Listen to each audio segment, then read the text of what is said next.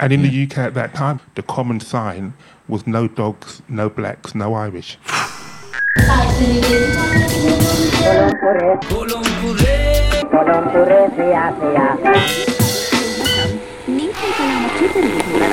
We would like to acknowledge that we are on stolen Yuggera and Turrbal lands, and as settlers of colour, we reflect upon the damaging legacy of colonisation. Always was, always will be.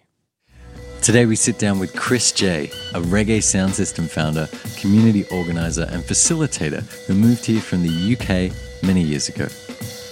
He talks me through the history of sound system culture, reggae music, and he spins a few vinyls, including the very first record he ever made way back in 1994.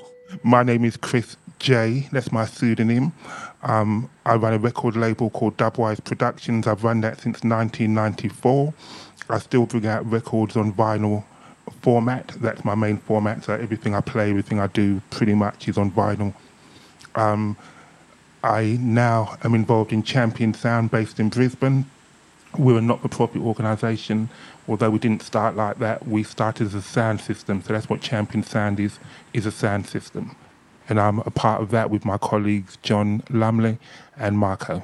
Well, this song is called Such in a Bad State and it's by Olja.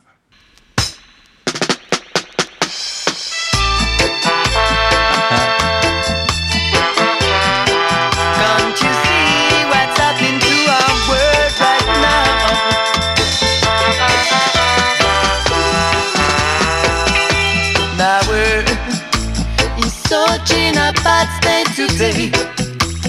Madness in the streets, I say. Yet the people, they cannot find a way. What a world, such in a bad state today.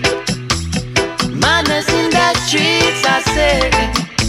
Wickedness amongst the poor and the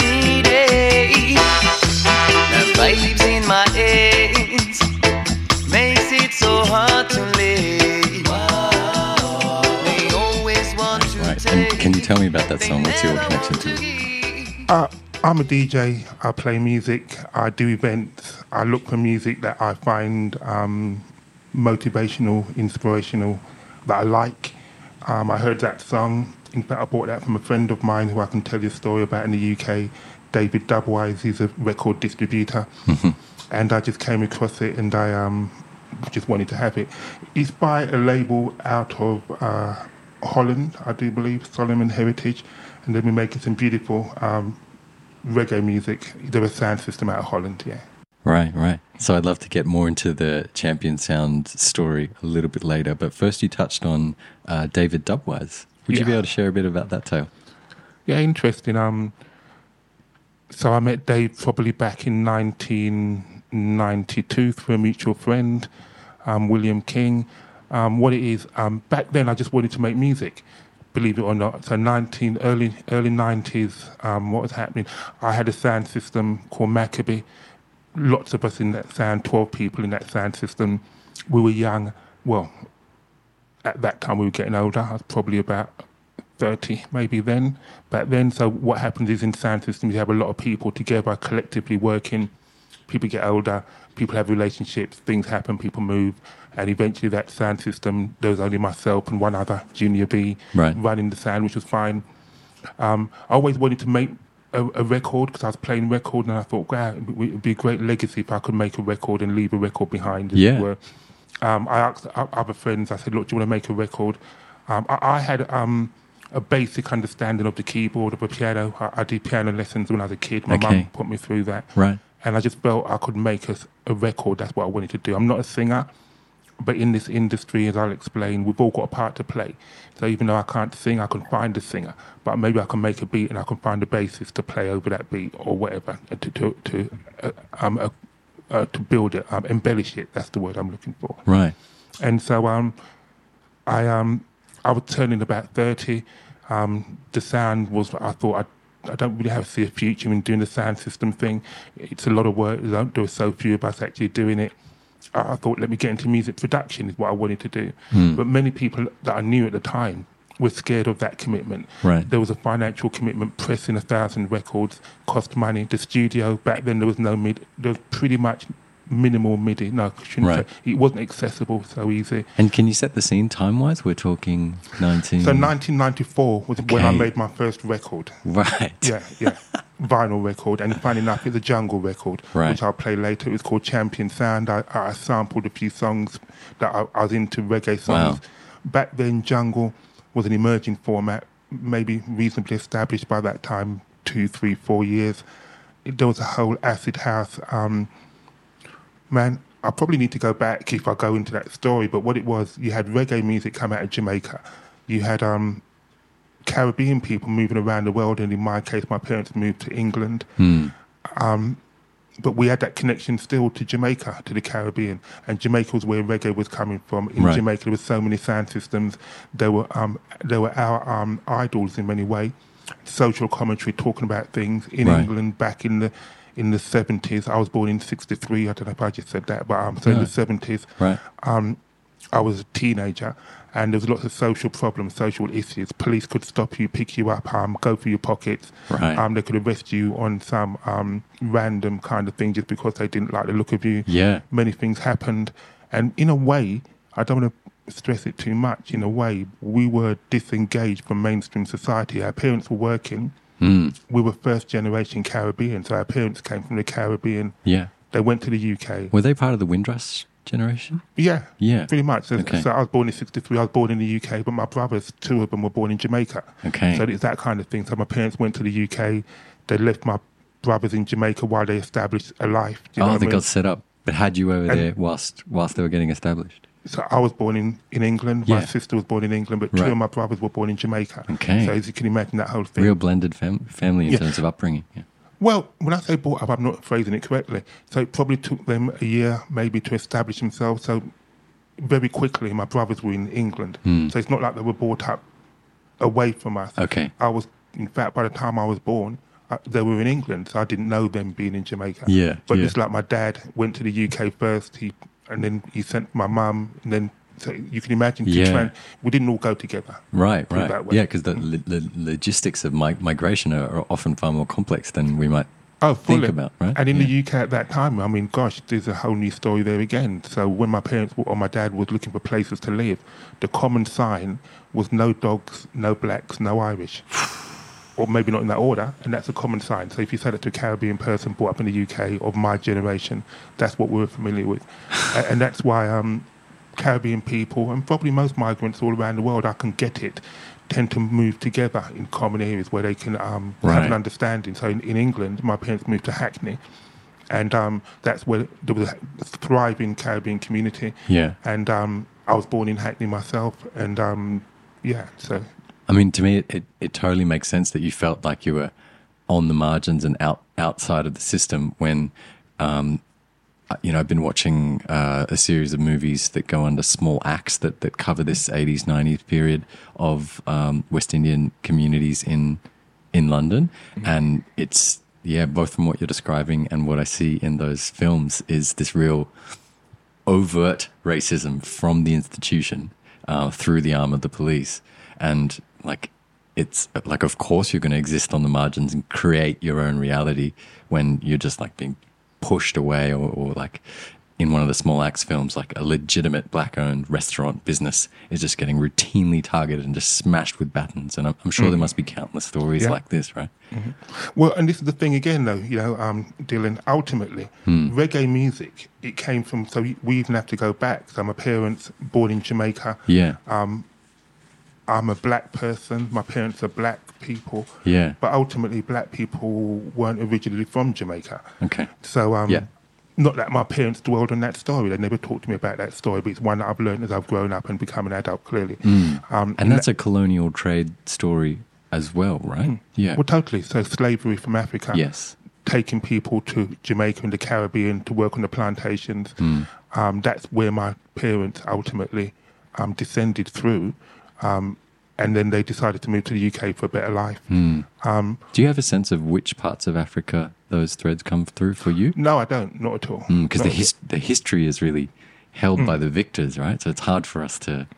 Well, kind of trace enough, our in this roots. day and age, it may become easier with DNA testing, but, But but even the DNA testing, I feel like is so whitewashed because who are the kind of people that like go, oh, I think I'll go check out my heritage today. Like it's not Mm. it's not often folks that look like you and I, right? So I feel like even the system is skewed in in in the with the white lens. Like so many like like music, like film, like like so much of the whole system is built by white folks for white folks, and it even comes down to genealogy, genealogy, well, gene I, testing. I hear you, but to be honest, this is why I believe I'm so excited about reggae and what it represents. Right. So back in Jamaica, you had slavery, and one day they said, "Okay, you're free now." I don't know when that day was, but you Yeah. can imagine. So you've got slavery bondage. Yeah. You've been flogged, whatever else goes on with slavery. You Mm. can imagine. One day they say you're free, but then you haven't got a house, you haven't got land, you haven't got a job, you haven't got anything.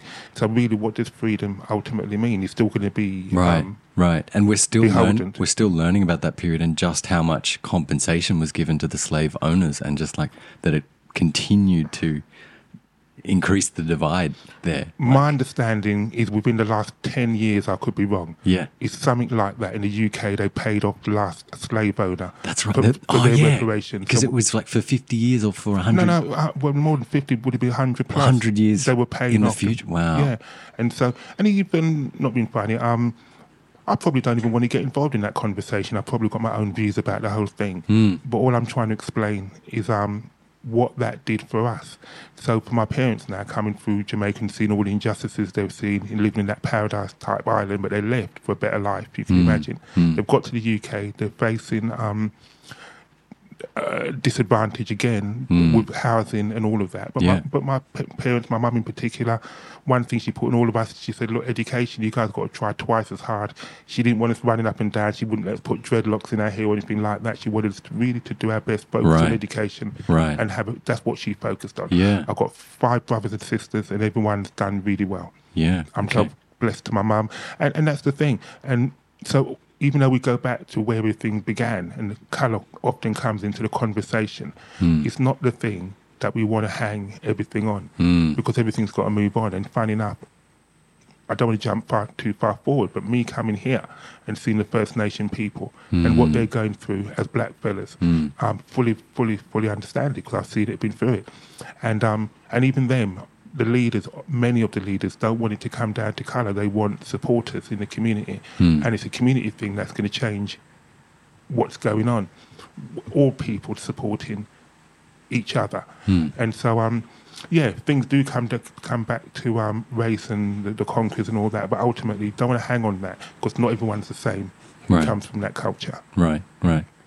And and so we're in we've our family has migrated, we've reunited and we're in London in the 80s and 90s feeling like we're on the margins. What is that environment like and what did it produce? Well, I was young, but all I remember is um, in Hackney, particularly, there were big houses. They had basements and that, but people had music. Music was a big thing. Yeah. Music was the thing that really helped us with our um, empowerment and drive, um, and just developing communities. So often Caribbean people had parties. You'd have a little mini sound system or speakers in the corner. They'd play music and come together and dance and just have fun and do all of that. And this is in lounge rooms, in basements. Totally, totally. Right, right. Um, then sound systems, the idea of a, what a sound system is, it's a mobile PA, um, high powered PA. High power today might be 10 to 20,000 watts. Back then it could be 2 to 300 watts because it's all valve Oh, right. technology. Okay, right. Yeah. But still, they built these high powered systems and um, played music communally. Okay, chicken and egg. Reggae would probably have come first. So you had the music. So again, in Jamaica, there was racism. So black people, you're no longer a slave. But you couldn't go to the uptown clubs unless you had a certain look or complexion. In Jamaica In itself. Jamaica, Right. hardcore racism. Yeah.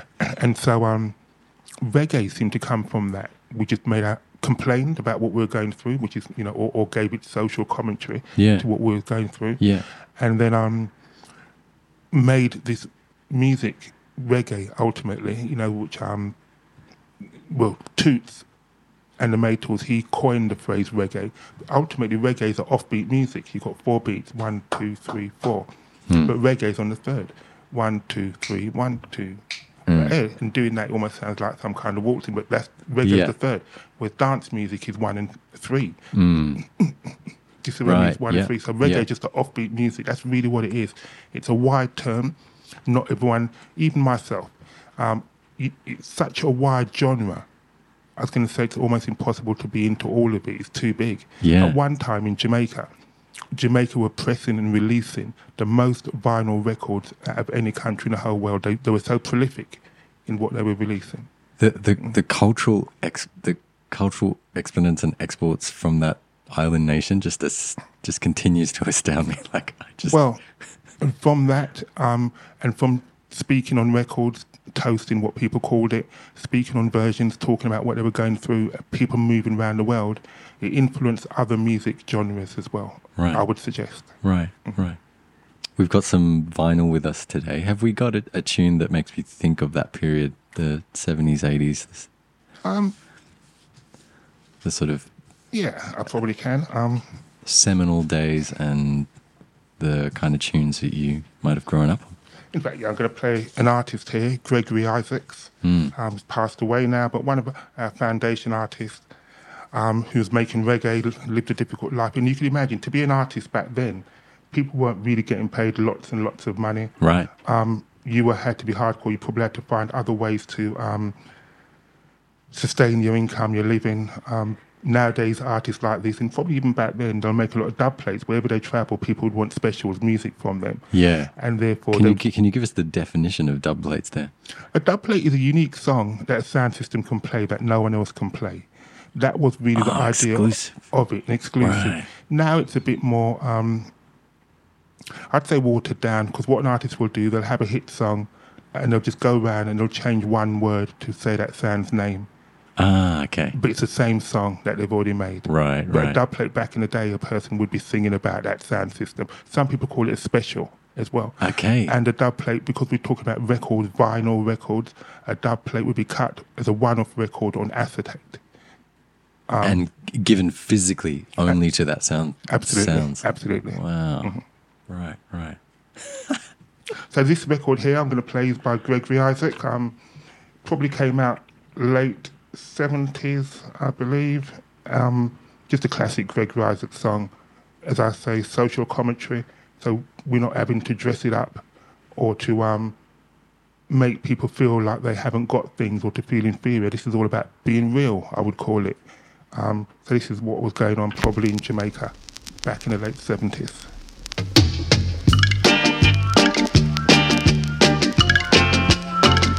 a rich man heaven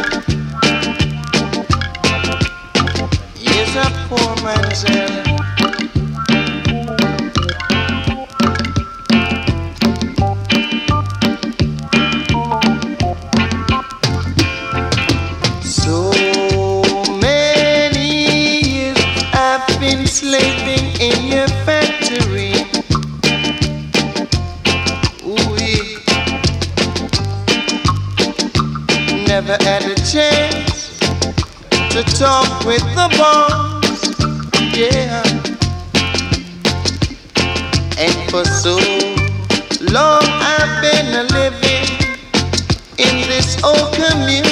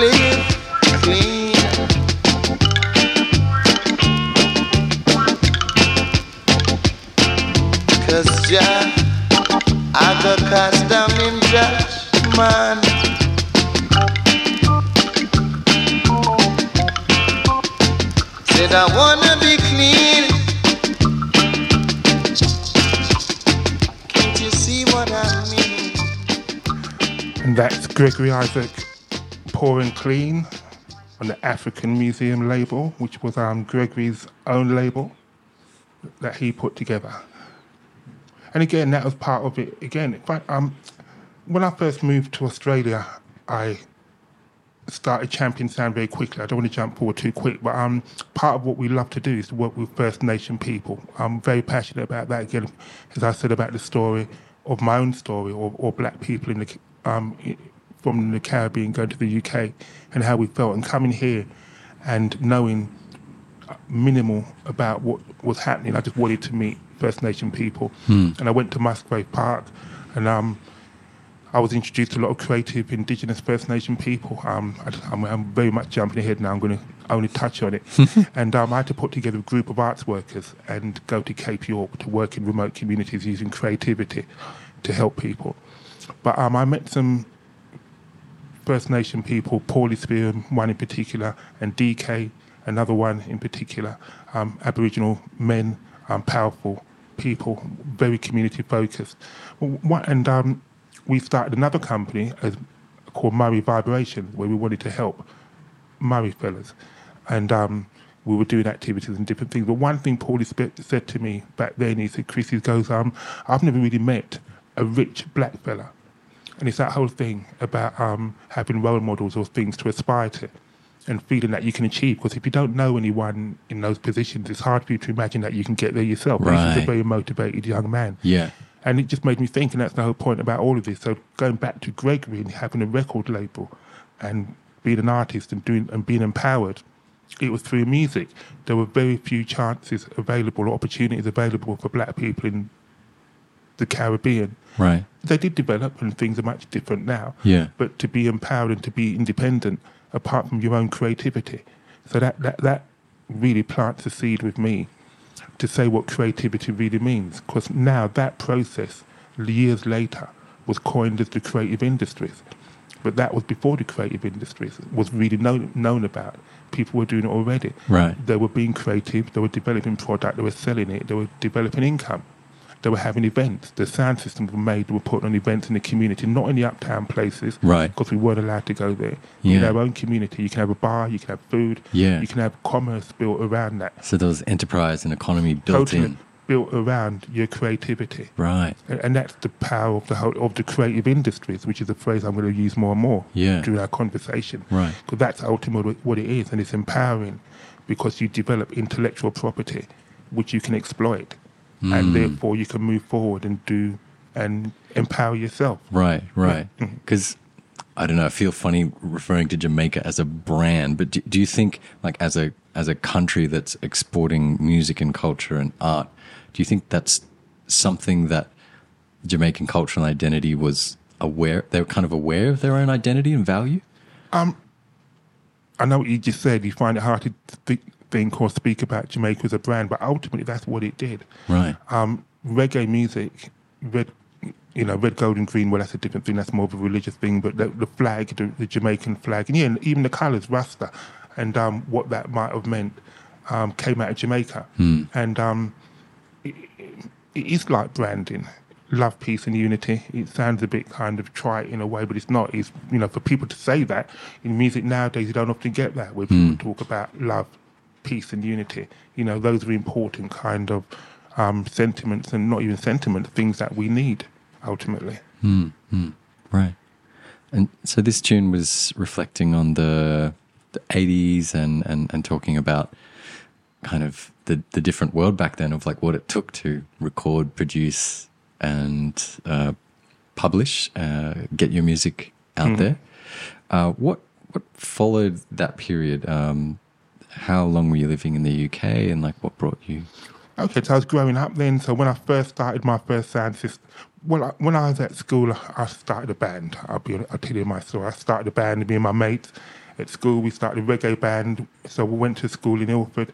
Back then, Ilford was predominantly, it wasn't like Hackney. So we moved from Hackney out to Ilford when I was 11. Um, Ilford was um, not so diverse, and therefore when I went to school, um, there weren't many black people there. Yeah. Not that that's how you live your life looking for black people, but the fact is, back then there was National Front. National Front was a far right wing organisation. Right. You could be walking down the road, they shout at the N word at you, throw some stones at you. You had skinheads that might want to fight you. if you're just out on the street, then skinheads look brutal. They had their shaven heads and Right. and big bovver boots. And Wow. You never. kn- And did you have a bit of commute to go into your school, or were you living in the neighbouring? No, no. Living at my school was ten minutes away from Okay. where I live, so that wasn't. All I'm saying is, a young person growing up, you could be exposed to anything Right. in, in a way. It wasn't safe per Yeah, se. yeah. Um, so um, I feel like it was almost like frontier, like because now I look at London and UK, particularly from a South Asian lens of like, wow, they've really got big South Asian communities, big multicultural communities, and the scale and history there has allowed those communities to have a strong sense of their hmm. of their British and Jamaican, British and Indian identities. But from what you're describing, just a few short decades ago, it was almost like it was frontier multiculturalism. Absolutely, because my parents were the first, and I myself and my generation were the first generation of p- black people born, or That's Afro Caribbean people born in the UK. Yeah. And so it was totally new. So um, yeah, going to my school in Ilford now, where there weren't many black people, just a handful.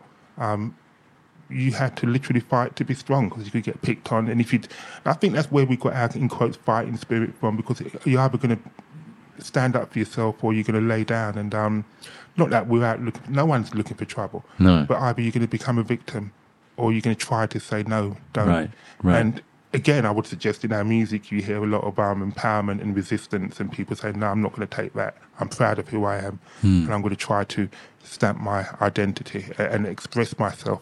And that's all, again, going back to the creative industries, why I love it so much. It gives people a voice to talk about their um, perspective on life, ultimately. Right, right. And so the Jamaican music culture, the sound system culture, it's transplanted from the Caribbean, tropical island nations, brought to the. Like when I visited London, I was like looking around going, whoa, I feel like I've come to the center of the empire.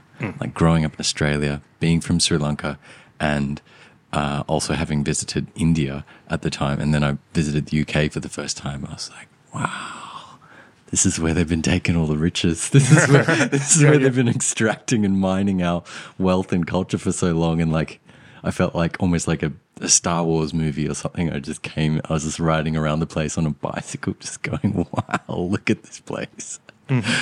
Um, and so, how did the music culture? So the, it's it's it's on the margins. It's facing, it's it's it's in the midst of frontier multiculturalism. It's facing, you're facing institutionalized racism.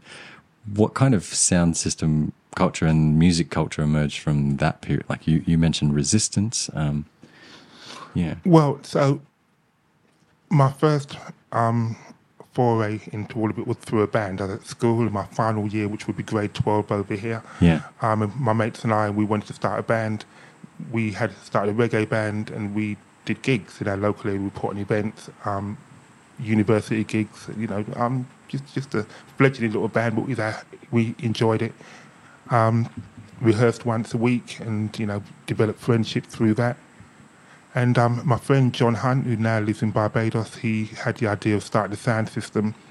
And so, therefore, there were 13 of us ultimately. We all started the sound. Everyone in the sound had a different job. You had selectors, people that just played music. You had MCs. You had operator, people that would operate the equipment, control the equipment. Right. You had box boys, people that would just be around to lift the boxes. We put on our events. You had a doorman. Again, enterprise. It was we would earn money from that and buy more records and build a bigger sound, you know, Right. and develop community. So in Ilford, um, there were two or three sounds. Um, there was us and Styling Media. Um, there was one more, whose name I, I forget right now, but there were three sounds in Ilford alone. Um, you know, um, in London, I think you've got 32 suburbs in London. Um, there would be hundreds of sounds at that time back then. It was a thing that was common that we all did. We all had a group of friends, you all built a sound, and then you could clash even, so you could play together. Yeah. There's, that's a big thing in reggae music. Yeah. They call it clashing. It sounds wow, you know what's going on here, but it's um, competition between between sound systems um, to say which one's the best sound, who's playing the best music, the latest music, Yeah. who can entertain the crowd the best, who's got the best MCs. So there's always that kind of side. There has been always in sound system. And culture. how is it something like the Mianjin Reggae Festival in terms of the spacing for a sound clash, or is it quite close together? And the, is there a sort of a, a rule book at, at all in terms of like, do we take turns? Well, yeah, so a real clash would be sound head to head in in a smaller space, taking turns, maybe agreeing in the beginning, half hour, half hour. First of all, you play half hour of music, Okay. do what you can, half hour. And as the night goes on, that time would go down 15 minutes, 15 minutes, 10 minutes. Hmm. And then eventually it would be one to one. Right. So each sound would play one, one song each and see who gets the best response from the crowd, yeah. Right, right. And are we even entering the dance halls at this stage, or are we still in lounge rooms, basements, and street corners? Dance halls and, and clubs, yeah, ultimately. Yeah, Okay. for that. In And- early 90s period, or? Absolutely, uh, Yeah. especially in Jamaica. In Jamaica, we was watching Jamaica, and that what was going on in Jamaica. You had sounds clashing, these major sounds, King Jammies, Stereograph. You could just go on Stone Love. So many sounds in Jamaica, Right. everyone clashing, and then other sounds coming out of like America, um, King Addies, or out of the UK, um, um, King Earthquake or um, Love Injection, or, or, or I should say Saxon Sound System, one of the biggest sound systems that even came out of England. Right. Um, Coxsone. So you had all these sounds. Not everyone would want to clash. On my own sound, Maccabee, we weren't really into clashing. Some sounds just want to entertain, or they want to play lovers' music where people romance in the dance. So there's all this range of, of, of what the um, the music was doing, but ultimately it was bringing people together. Right. Because in those events, then you'd meet all kind of people. And we all got to know each other, Right. and um, that's how it all grew. I know you brought just a tiny slice of your uh, vinyl collection with you today, but do you have a, a piece that might speak to that time period or some of the sound systems or spirit of resistance that we've just been talking about? Not fully, because what with a lot of those records there, that is what I would call dancehall. So dancehall is what it says. it's made um. Well, but it gets a bit complicated in a way because as, as much as I said reggae music is on the third beat and that is traditional reggae, Right. dancehall has evo- evolved right now to almost um. EDM ultimately. yeah, does it have like more of that four on the floor Yeah. kind of pattern? So it's evolved now. but still with the offbeat skank. It Like, can be in there if you look for it on the bassline, but, Uh-huh. but ultimately it can go anywhere now. I think Right. as things evolve, it's um, really developing. Hmm. And in fair, in truth, every, there's room for everybody. I myself now, I'm not so much into dancehall music. Okay. Again, they they speak about their own contemporary issues, and um, I'm not into any music which is um, demeaning Uh, derogatory or. derogatory Yeah. to anyone else. I, I see music as being important for it to be uplifting and positive, and um, I don't want to generalize. It's not fair to generalize, um, but there's music now called um, drill music. Mm. I'm an older person, and it's the thing. So music's often contemporary, aimed for a different audience. I, I fully get that. yeah. Um, but when I hear music and they talk about killing people, it really puts me off. And Yeah, um, yeah. I try to avoid that. We do events, we do, we engage with people. And my job now, I'm trying to give people opportunity to express themselves. I'm going out into community, and that's a challenge I'm having to begin to face. In that, if you say to a young person, "Hey, man, there's a stage there. You know, you can make a song, you can get up there, you can do something," Yeah. and, and their expression is one that I might not agree with. Wh- where do I stand with that? And, so, and and so um, Yeah. still trying to work with it. Yeah, that's, through that. That's really interesting because, like, in our efforts to create spaces and platforms for people to emerge, um, it is important to ask that question: like, to what degree do we play the gatekeeper that we were battling against when we were growing up, sort of thing? Like, you know, Absolutely, but then I'll give the example of Bob Marley, a bit Yeah. cliche, but I do. But one of the most, he had the most to say. He he had a lot of um, passion about what he from the ghettos of Jamaica. He's been through everything there, literally, and through his creativity, what it did. Yeah. angry in quotes, young man, but still he didn't use bad language. He didn't directly say we got to go out and kill anyone or That's do right. anything like that. That's right. He did it. He, he used it, expressed himself in a positive way. Yeah, yeah. Uh, and that's still what we're chasing down to try. Because as I went back to in the beginning, it's not about them and us directly. Yeah. It's about trying to bring people together and find common ground. really. Mm. And I find it really hard to think of another more truly globally, multi generationally celebrated star than Bob Marley because, like, certainly from the island nation of Sri Lanka, worshipped. You know, it's it's to this day you'll see artwork on the back of three wheeler Yeah. trishaws and um, uh, just around the world, particularly, I guess, from that that island nation connection Yeah. um, from Sri Lanka to the Caribbean. Uh, it it it seems to really speak to people generation after generation, and it's just this legendary godlike status. And then, Yeah. like you say, like he built that off of positivity and spreading love and peace and this, this sort of lasting message. of, Speaking about reality, you know, yeah. touching on the messages of the Bible as well, Yeah. which comes into it. Uh-huh. Um, and um, as you say, it relates to so many different people. In fact, coming here to Australia, um, then I realised, you know, gosh, I thought I heard that um, there'd been um, many of the communities really enjoy reggae music. Basically, Yeah. so I started to go to remote communities, and um, they were telling me about Lucky Dube coming here. I was in Cairns. I'd never heard of. it. I must admit, right. I'd never heard of Lucky Dube. Right. much as I'm into reggae, I didn't know about him Yeah, until I got here, and they'd been to communities. that's right. You know, Peter Tosh, I believe, um, when he came here and performed, he wanted a reggae uh, indigenous band to perform with him. Yes. and I believe Mop and the Dropouts was that. I believe it was not Mop and the Dropouts. I got that totally wrong. Uh-huh. Um, but um, Willoughby. And um, but Willoughby and his band, um, No Fixed Address, I believe is the band. I believe Okay. it is them who performed with um, Peter Tosh. Right, right. Okay. And did I take us away from this tune that we were about to? Well, you're asking me to play here? a song, Yeah. which kind of represented that period of time and what we were going through. So this is the whole point. So we were underground. Um, yes, there was lots of dancehall coming out, which was more contemporary. But this is just a classic song, really just celebrating um, what we what we love, really, and how simple and yet how effective reggae can be ultimately.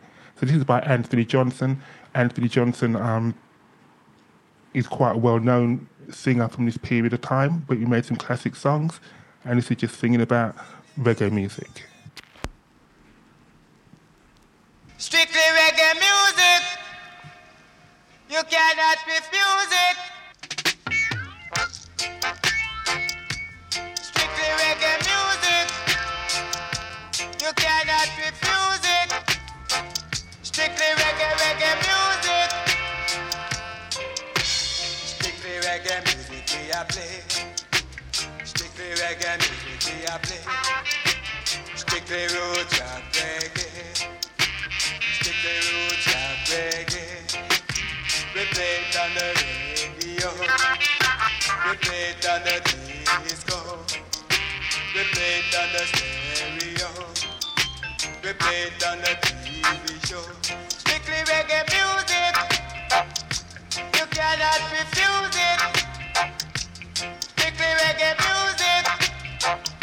You cannot refuse it. Okay now. Strictly roots rock reggae. Roots rock reggae. We play it every night and day. We play it every night and day. We write it in a Jamaica. We make it in a Jamaica.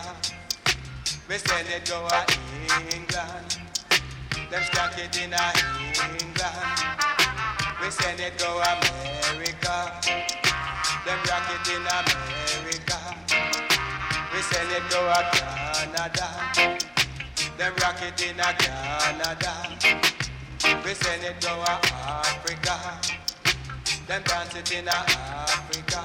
Strictly reggae music. You cannot refuse it. Strictly rubber dub.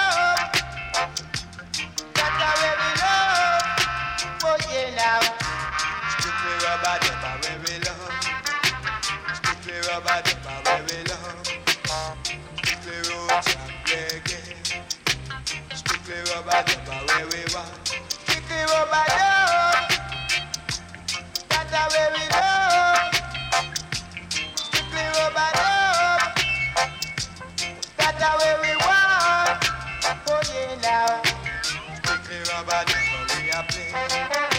We play it in a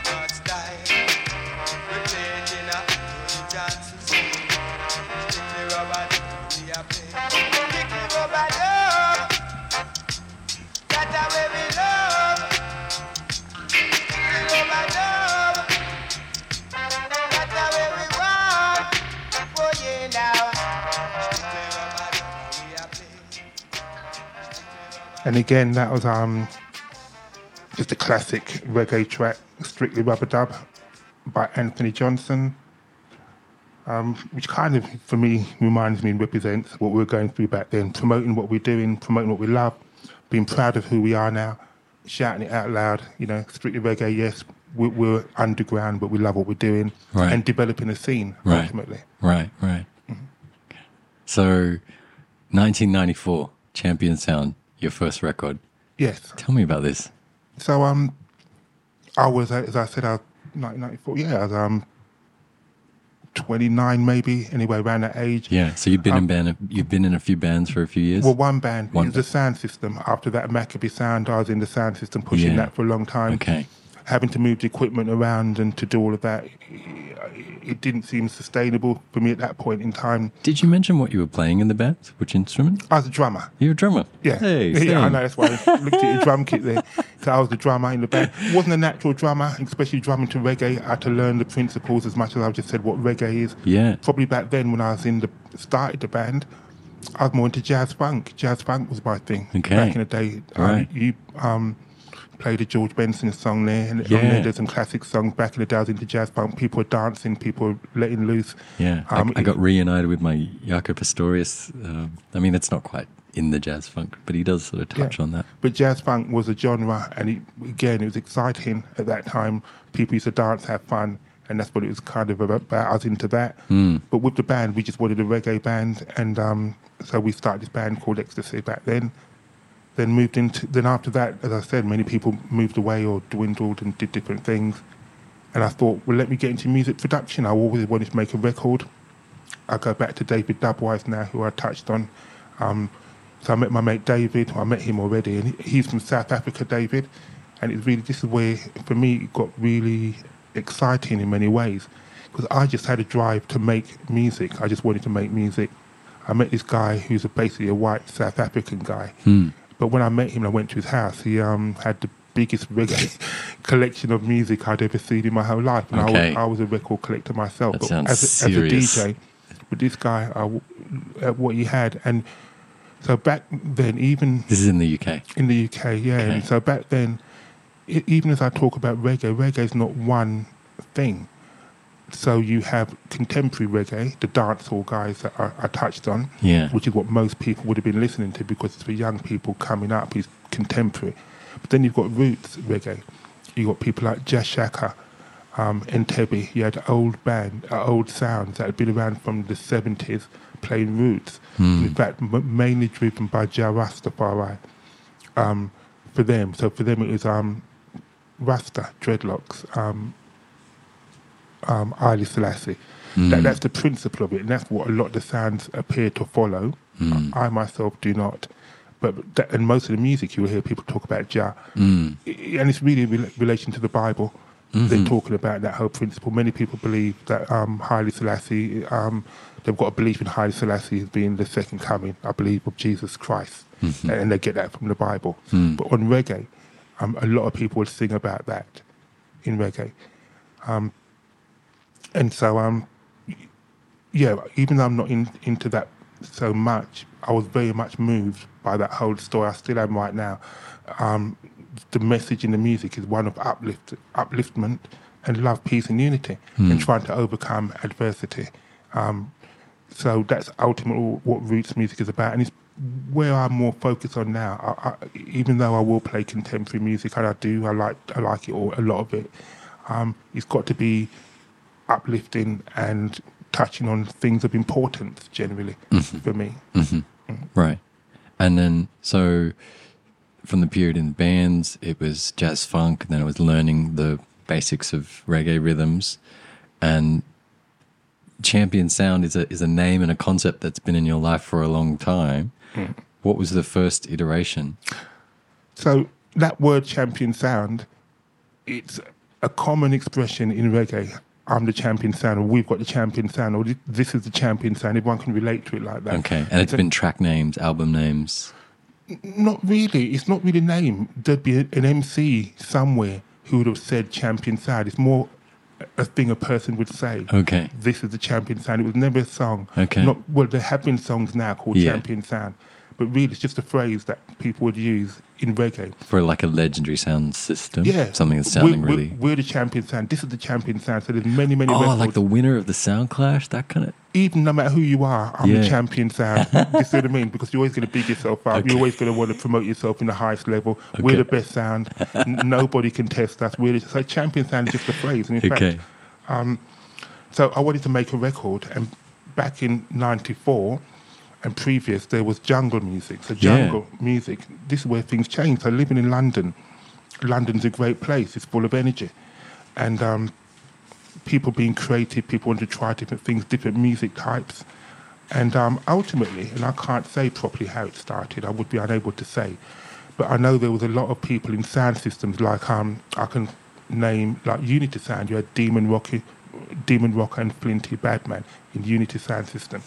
Unity Sound System is one of the biggest sounds in London, dancehall sounds, and um, they got a lot of their music from Jamaica, from a, um, a record label and sound system called King Jammy. So a major sound.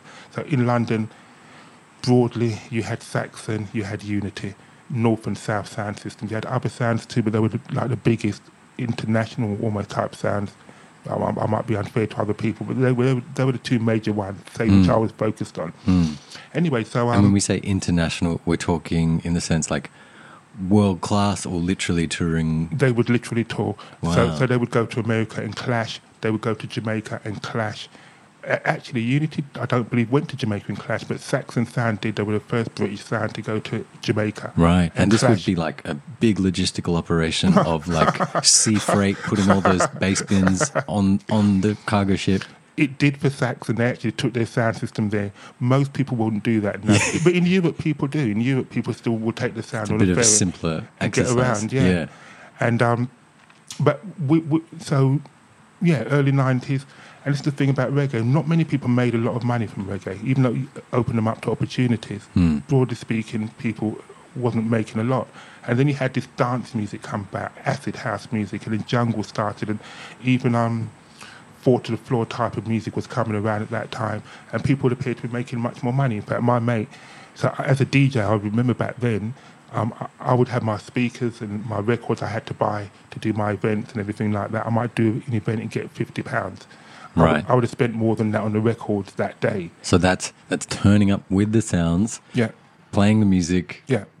getting it there, getting it back for fifty pounds. Pretty much, yeah. Right. And then all the dance music started. My mate would have like um you- of house music and stuff like that, and, and that kind of. Hmm. This is later music. into the nineties, is it? late. No, no. Um, early nineties again. Well, mid nineties, more of that. But early nineties, it was all happening. The jungle DJs and that weren't really making sounds. They were Okay. playing off of PAs at underground events. So a promoter would um hire a, a venue. A com- and a commercially produced sound system.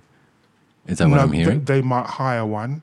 Um, I would believe they would hire a sound from someone well known, or maybe even commercial. Hmm. These uh, junglist guys, a, a big a big hall they'd hire or a big venue, and DJs would come with a box of records and play a set for an hour or two. Hmm. But you'd only carry your records. But those guys could get paid like a thousand dollars a set, right. or a thousand pounds it would be back then, but big money Yeah. beyond what we would know about as a reggae. So many reggae artists at that time actually looked at that and thought, well, we're not making any money. Look at these guys making money. Yeah. So you had a whole transition of artists moving from reggae to jungle in particular, especially when this new genre started.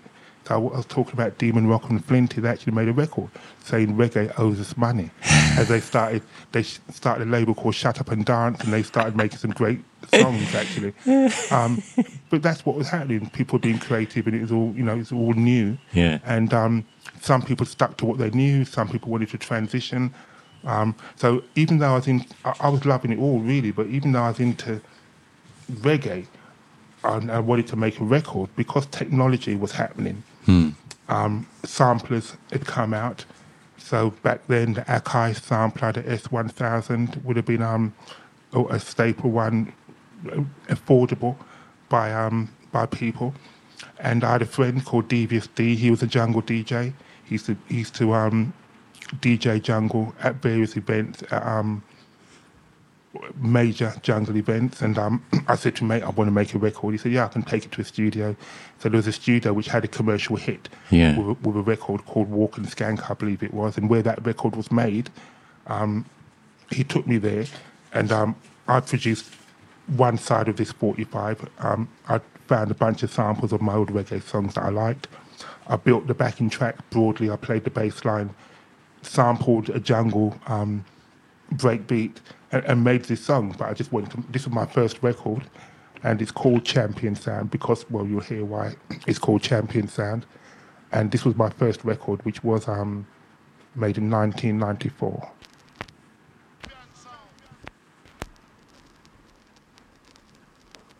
Champion sound. You want to make a jump and sound is no check to champion sound. You and sound is no check to the champion sound. You want to make a and sound is no check to the champion sound. You want to make a and sound is no check to the champion sound. Usually the die for your weekly session and this your gargan sound in ya. Usually the die for your weekly session and this your gargan sound in ya.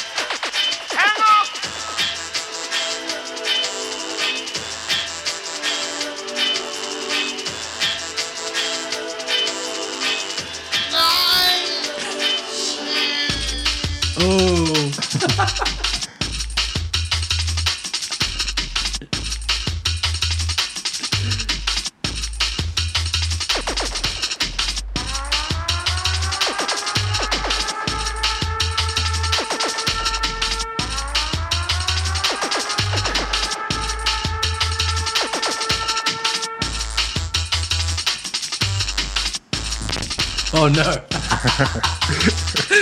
My dancing has kicked the table.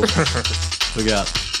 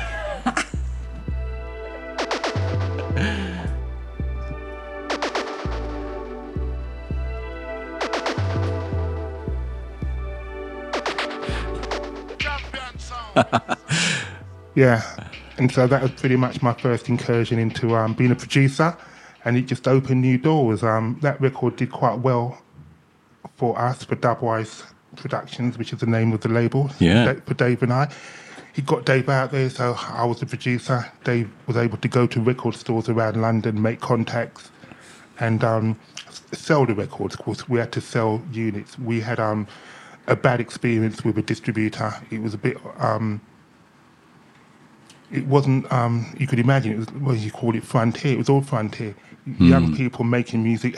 Distribution was key, so you had to try to get this into the record shops. Yeah. And, and a distributor may not always be a good distributor, so we had our fair share of experiences in experiencing not very good distributors. And I imagine there's a minimum minimum order on the number of number of vinyls to produce. Well, and you want to make money as well. So we were a thousand records back then would be nice to sell, to be able to recoup your cost and make another record. What was the minimum pressing around that time? There really isn't any. All Um, right. and, and in fact, I was scalable then. yeah, w- you want to make money. So back then, in the early nineties, a hit record, um, jungle record even could sell fifteen thousand units. Guys were actually making buying cars from the music they were making. Right. we probably sold that record did well for me. Um, over a thousand of this one, maybe even fifteen hundred. That for me, that's a good seller. It got Right. me in, in the door, Yeah. and, and in fact, um, it got played quite widely. Um, even to now, it's still a record because again, with record, there's collectability, and so people are in, that like music Yeah. will collect, and um, you can even resell a record years and years later on. What does that feel like to be both a vinyl, uh, uh, both a vinyl collector and having created your own vinyl? Does it feel like you have like other children out there in the world, and, and you come you cross paths with them? Like, do you find this record out there in the world? Do people Uh, find you and go, "Oh, you're the guy"? Oh no, totally, totally. Um, because people know, and and again, um, that's not my driver. Uh, That's not my driver to, to want that. But yeah, it's a reality. Um, I had a call just the other day um, from New Zealand. A guy said, um, "Your song's just been played in New Zealand by Channel One Sound, who's in New Zealand. Right. Have I still got copies?" And I'm thinking, "Wow, you know." So um, And do you still have copies of this? Um, I've only got a few, actually. uh, No, not really. A few white labels. So what happens Yeah. when you make a record? You get a white label first, so that's like a pre-release record. Is that the test pressing or Like it's a- separate? no, same as a test Okay, pressing. Yeah, okay, yeah. right. So I've got a few test pressings, maybe. All right. I've even, uh, um, yeah.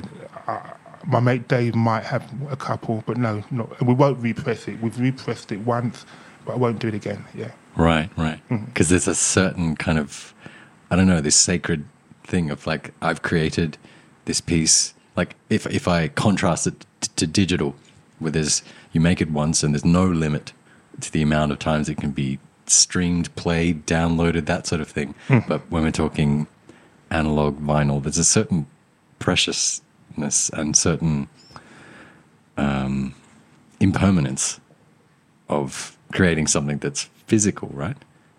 Well, yes and no. Um, what it is now, especially with the reggae vinyl industry, represses of records is really, really critical. Because I mentioned about Jamaica making so many records. At one time, they were the most prolific producer of um, vinyl records in the world. That island of two and a half million people releasing more vinyl Yeah. than, than any other country. Yeah. Reggae, most of these tunes I've never heard. Um, so what it is, there's collectors or there's people out there that say, wow, this tune here only made three, only sold or pressed 300, 500 copies. Therefore, the repress industry now is very big for reggae. If you're going to get those tunes which you never are going to be able to get, it's not. If you actually want a record, you're only going Right. to get it on repress, or it's going to be a majorly expensive record, mm, which is mm. unaffordable for most people. Right, right. And then the, the value or the resale value um, is also highly connected to whether it was part of the original pressing or the repressing, right? Absolutely. Yeah. A repressed record is going to be standard eh, when it comes out, twenty dollars or whatever. The original record could have been two hundred, three, four, five hundred dollars because it was so rare. Do collectors have any resentment of like when you get the original one, do you have this expectation that like, oh, maybe it won't get Oh. I think many of them would do. Yeah. But at the same, especially if you just bought it for Yeah. a lot of money. Yeah. Um, I'm not into collectibles. I, buy music to play. Yeah. So I don't actually have that view on music. Um, anything I buy is to play. I don't buy a record just because it's going to be valuable. Right, right. Yeah. I have so many questions about how production even happens in 1994, but I do I do want to try and fit this into an initial chat. I'm sure we're going to have to have to have you back on here and go into further um, further stories here because there's so much history and stories in your between your ears. But I want to talk about so Champion Sound started as this as this record and uh, it evolved to being a sound system located here in Meanjin, Brisbane. Can you tell me about that journey? So your journey to Australia. Yeah, so I just continued making records. Um, in fact, from that record I've just played, I made another jungle record. Then I made my first reggae record um, called Babylon Pressure. I've not got it with me, unfortunately. I should have bought it thinking about it. I made my first reggae record because, again, remember my passion's reggae. Yeah. I just made this jungle record just to make a record. It seemed easy. I didn't have to meet have any artists. I could sample records. I was in the studio. I, I'm a producer. I, Right. I, I'm creative. Yeah. I made a beat. I made a record. That can you can you see how urban and how underground that is? Yeah. And what that did. Whereas before that, I'd have had to have known a singer, and I said to the singer, "Hey, can we can you make up a song? Here's the beat. Let's make it up. Let's go to the studio. Let's Right. produce it. Yeah. Whereas this way, I went to the studio one day and came out with a production. So it was really making it easy, accessible to make music. So I like that whole jungle thing. But then what happened? I'll be honest with you. What happened was um, it changed. You had everything's cultural. So with jungle, you had people then saying, "Ah, we don't like those reggae samples in, in those reggae. We don't even understand what they're saying." And I won't. I, I don't want to be controversial, but it felt to me it was mainly the white producers or white people were saying, "What's all that? We don't even know that. No, Mm. Right, no, no. right. We don't. In fact, we don't even like that." They're saying. But that's how jungle started. Yeah. Jungle in the beginning, we used reggae influences to the fullest extent, the Right. bass lines in particular, Right. and that's what it was all about. Yeah. And then, but later on, people, wh- while I'm going through my own transition, people are saying, "No, no, we don't want." Not to me personally, but I'm Yeah. hearing it in the industry. Yeah. And um, in fact, they said, um, we're going to make intelligent drum and bass. Anyone can, re- can research that. That phrase came out. They called it intelligent drum and bass. And that, that was enough for me because I thought, well, hang on a minute, you guys have lost it. You've got no idea what this is all about from That's my a perspective. very loaded term, isn't Totally, it? totally. Yeah. It hit me hard Yeah. personally. And I thought, I'm not getting involved. It's a young man's game anyway. Yeah. And um, since I love reggae, I might as well do what I enjoy Right, doing. right. And I started producing reggae tracks. I made Babylon Pressure. In the UK, there was a, a DJ on Radio 1 called, called um, John Peel. And there was Andy Kershaw. There were 2 John, uh, they both played reggae on Radio 1. Uh-huh. Right, right. Or within their within their, their, their playlist, they Yeah. would play reggae. Not that they were dedicated reggae um, DJs. Okay. And But- to reference your last comment, can I touch on their cultural heritage of these two DJs? Radio One. Back then, everyone was white. Okay. Um, broadly, I would Okay, say. okay. And so they were white. But what it is, they played my first reggae record. Right. Did they feel more more allied to the culture and respectful of the roots than what you were describing about the jungle produce the white jungle producers there, like trying to whitewash things? Yeah, no. These radio DJs. Andy Kershaw and John Peel. John Peel um, just had a wide view of music. I wasn't into him, don't get me wrong. Hmm. And um, I didn't really listen to Radio 1. But if your song got played on Radio 1, that was the biggest radio station in the UK. And, and in fact, back then, you had pirate radio stations. So- So, Kiss FM in London and, and was Is that pi- where Kiss, like the Kiss of today, did it come from? in London was a pirate radio station, Wow. and there's history there again because they got a license. Many people didn't. But um, so if you Okay. wanted to hear music like I've just played or your own music, Yeah. you were looking at pirate radio stations, Right. and um, that was literally underground. So you can see how um, underground, yeah, um, yeah.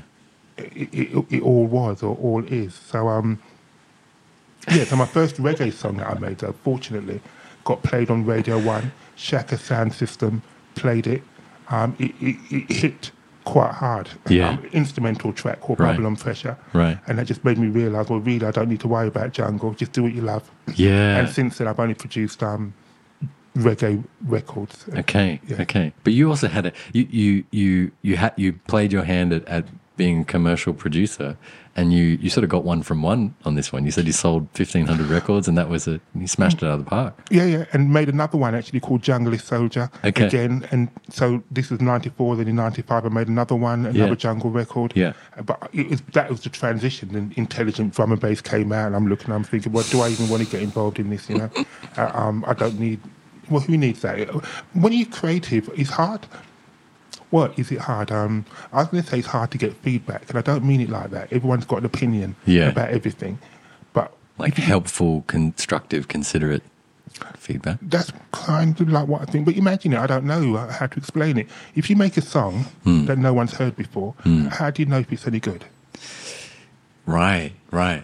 Yeah. Or if what- you're presenting something entirely new and it doesn't have a reference point, Yeah. Yeah. Hmm, And so how do you know what makes a good song? And- and that's the point. So and will it will it be only considered good in hindsight? When people look back and go, "Wow, that was advanced for its Well- time, but we weren't ready for it." um, yeah, I'm not even at that level because, Yeah. like I'm trying to say, every record you bring out costs you say a thousand pound plus. You've made a capital investment in that. Right, record. right. So if it's, if you're not able to sell it, you've lost a lot of money. Hmm. So part of your mind is thinking, is it commercial? Can I get my money back on that record? Because I want to make more records. Hmm. And, and so you're in that position, really. But fortunately, um, my all my initial records sold. I was able to make more. I've made over 24, 25 um, individual releases, a couple of albums. Um, I don't put any money into it. Um, it makes money enough for me to reinvest. I don't take any. Well, I take a bit of money from it now over the years, but I don't really do it for money. Hmm. I do it because I just want to make music. Right, right. Okay.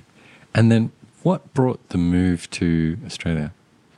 So I met my missus, and um, we started to come to Australia. Um, by that stage, um, I am early forties.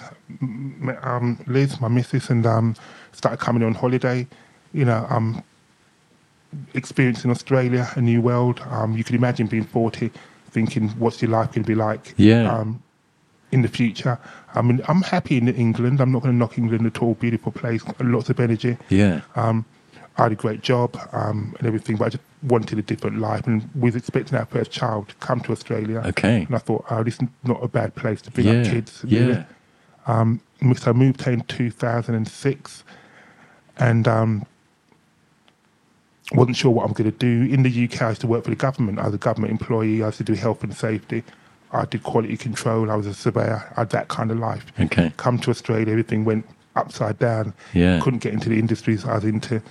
Um, and in fact, having young kids, not wanting to. So my missus worked broadly, and I was a house husband, basically in the beginning. Mm-hmm. Yeah.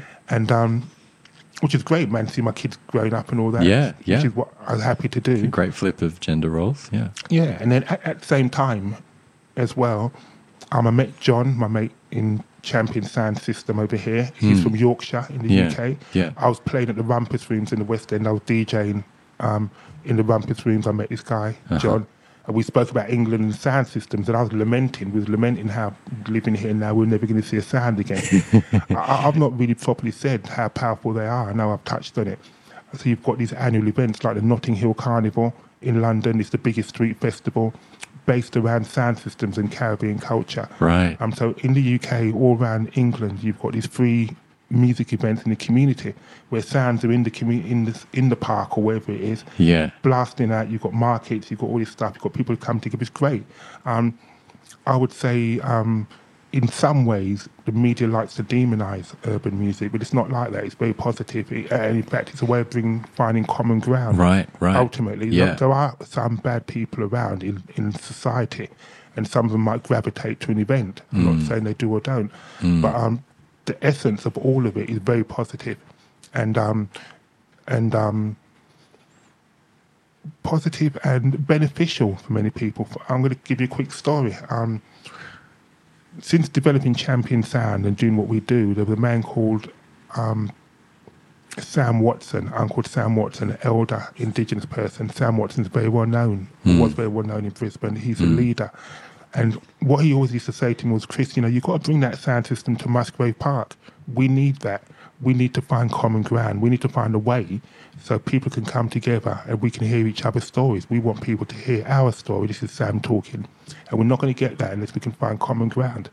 And that planted the seed in my own head. That's why we- we're now doing the event at Musgrave Park. And Sam's unfortunately passed away now. Right. But the mission still continues totally in terms of um, That was on his invitation and his encouragement. he was the beginning of it, and now Yeah. other members of the community has, has followed on with that, and so we're very much um, invited by the community Right. to do that, to try to find common ground and just bring people together. That's the whole thing. Right, right. Because this this year, uh, and, and particularly the last few months of this year, has been quite big in the Champion Sound history. We were looking at the the third annual Meanjin Reggae Festival, which was uh, I had a great experience. It was a great success from my Yeah. perspective. Multiple sound systems, lots of people coming out, and to attend a, a free large scale festival in that Yeah. park um, seemed like that would be a, a vision that would do would do. Um, sorry, what was the name of the? Sam Watson. Yeah, would do would do Sam Sam Watson's vision. Absolutely. and to be honest, we still right. want a bigger presence of the First Nation people to be able to showcase and perform. So we envisage that growing. Everything's we're definitely grassroots in, at an early stage, but we Yeah. envisage that growing and have a bigger presence for First Nation people and other communities too. Right, right. And uh, you recently, I, I also witnessed, and you recently celebrated the fifteenth Yeah.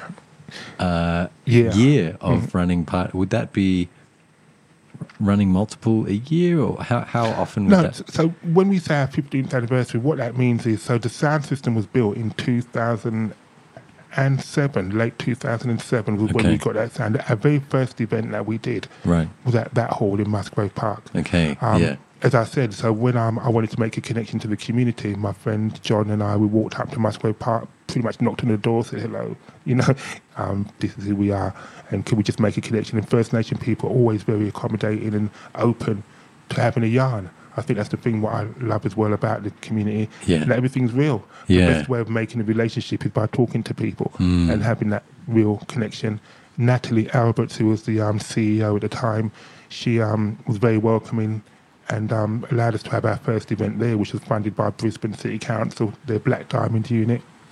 We had workshops, music, and you know it's been a bit tricky since then. We first developed into a commercial, commercial, a, um, a company, l- limited Yeah. company, um, and we ran like that for a while. And what happened very quickly, we got picked up by the AFL, the football code, who asked us to go to remote far north Queensland. Okay. They were called the AFL Cape York, so they had a Cape York division. Right. And they wanted us to go to engage with um, the young people in the communities in, in, in far north Queensland. There I believe there's 17 or 18 of them. We, we probably got to about 10 to 12 altogether. And um, so what I did, um, I asked Natalie to introduce me to some arts workers, First Nation arts workers, which I mentioned DK and Paul Desperian. Yeah. I had some other friends as well. A guy called uh, Master Wolf Skins. His name was at the time a rapper. He's a white person, not that it matters, but Yeah. he- and um, he's the rapper. My mate Sonny Dread, an African fella, is a d- MC DJ, and I, so I had a group of about five people. We'd fly up to Cairns, we'd get a plane and go to small communities. We'd help them write a song, make up a song, record it on a hip hop track, which Master Wolf is phenomenal at. And then we'd do an event in the community. We'd play music, and the communities would come together and showcase and watch their young people. And again, what, so what I learned, most of these remote communities, are based upon people being displaced. They're not real. They're real in terms of they're real, but hmm. they, they were not. They were not organically real. They hmm. were made through forced movement of people. Right, So right. at Aurukun, you've got seven clan groups there. Yeah. They don't get on. They're all different. Right. And there's a, a strong missionary history as Ev- well. Every community's got a church there, the most pristine building. Um, it's all it's all been about, I would suggest, control. Um, and um, so us doing our events, we were told that when we used to go to Aurukun, and Aurukun, you, whenever you hear about Aurukun, it's in a negative light about the trouble. But we were told the crime rate would go down, and um, because the community would come together Yeah. to enjoy watching their young people perform. There you brought people together. Yeah. And that continued to be the thing until Campbell Newman came along um, 2012, I'm not sure when, cut all the funding to um, that project, and that stopped. Right. You know, we did other workshops in other places, but it be, was difficult to become, to be sustainable, earning money like that. So I got a job in disability support. Right, right. Okay. And and so prior to that, the, the business or the sound system enterprise, much like the history that you spoke of um, back in London, the enterprise was supporting you during that period, but then the funding went and and then now you've had to Um, move into Yeah, well, in fairness, so it wasn't totally supporting me anywhere. I had to do side jobs Okay. as well. I did all menial kind of work as Yeah, well to yeah. support that. Okay. Because really, our main work with AFL was during um, wet seasons or holiday uh, periods, seasonal. Okay. Diversionary. So that wasn't enough. Right. And we picked up um, other clients as well, Uniting Care. Yeah. We worked and we did some, some amazing stuff, really. But to make it sustainable is a whole new um, ball game. And so I couldn't see a way of making that sustainable at that time. Right. So I had to get a job, which I moved into disability support. Right, right.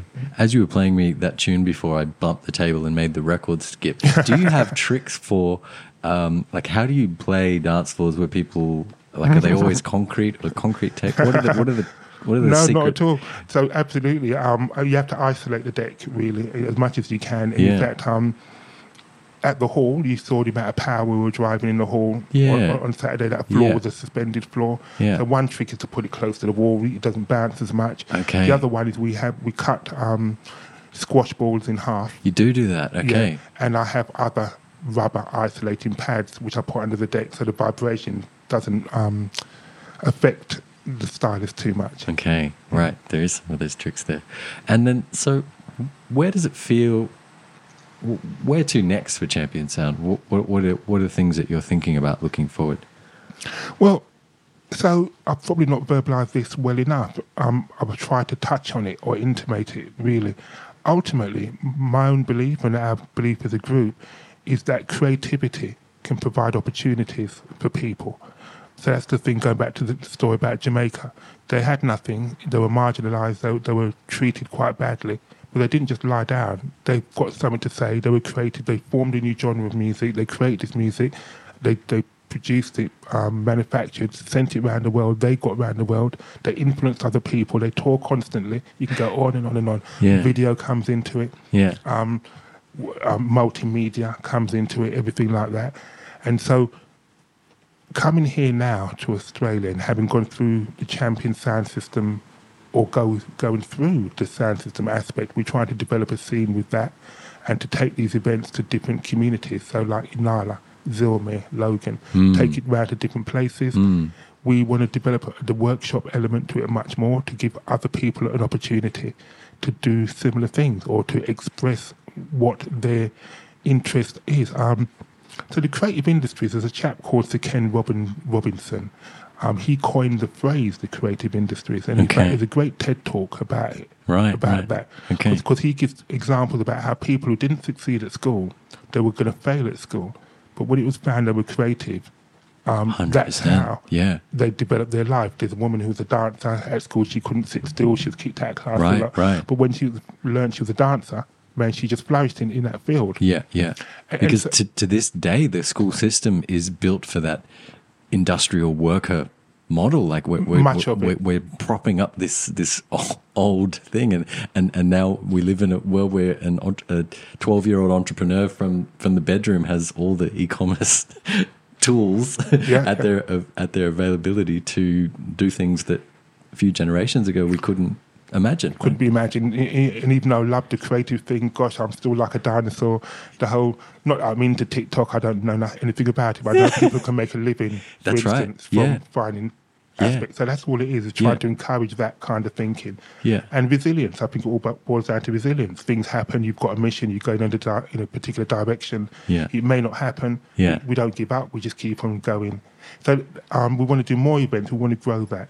I um.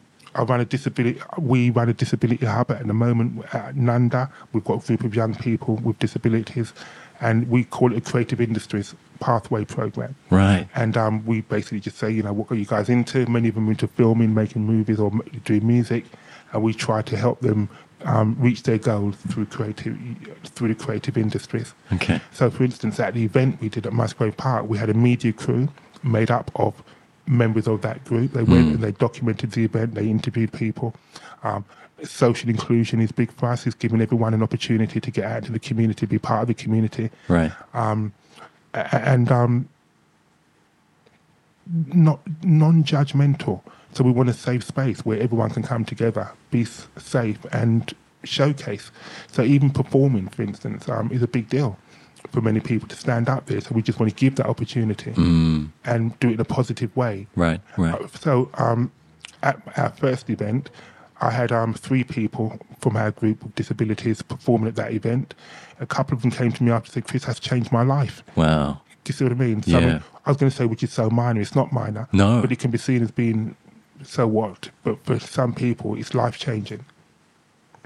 Absolutely. So we just want to keep that going and just grow it. Um, the idea of having a youth centre would be great. In the UK, that was a common thing. Uh, Youth centres were around where young people could come together. They might have a recording studio there. They could plan. They could come together, talk to each other. These kind of things we don't seem to see over here. Um, and again, so for me, it's about trying to find ways to engage creatively with the community and provide opportunities. So I I can in no way be prescriptive. It's not never about me or, or what I think. I just try to provide a forum, an environment where people can express themselves ultimately. Amazing, awesome, beautiful. I, lo- I love your work, and I definitely wish you the best of luck, and hope that we can uh, do a few projects together in the Thank future. You. But um, mm. Chris J, I feel like I've had a personal ethnomusicology session today. So thank you so much for, for sitting down. And um, it's great that you're looking at the records because I'm wondering if you have a tune to uh, wind things out today. And so um, I'm just going to play this song. I just love the lyrics on it. Um, it's called Serve the People by Benjamin. It's a do over of a Burning Spear track called um, Jah Is My Driver, is the original rhythm of this track, with just beautiful lyrics um, and very positive. And again, not controversial, but we like to address reality in our music.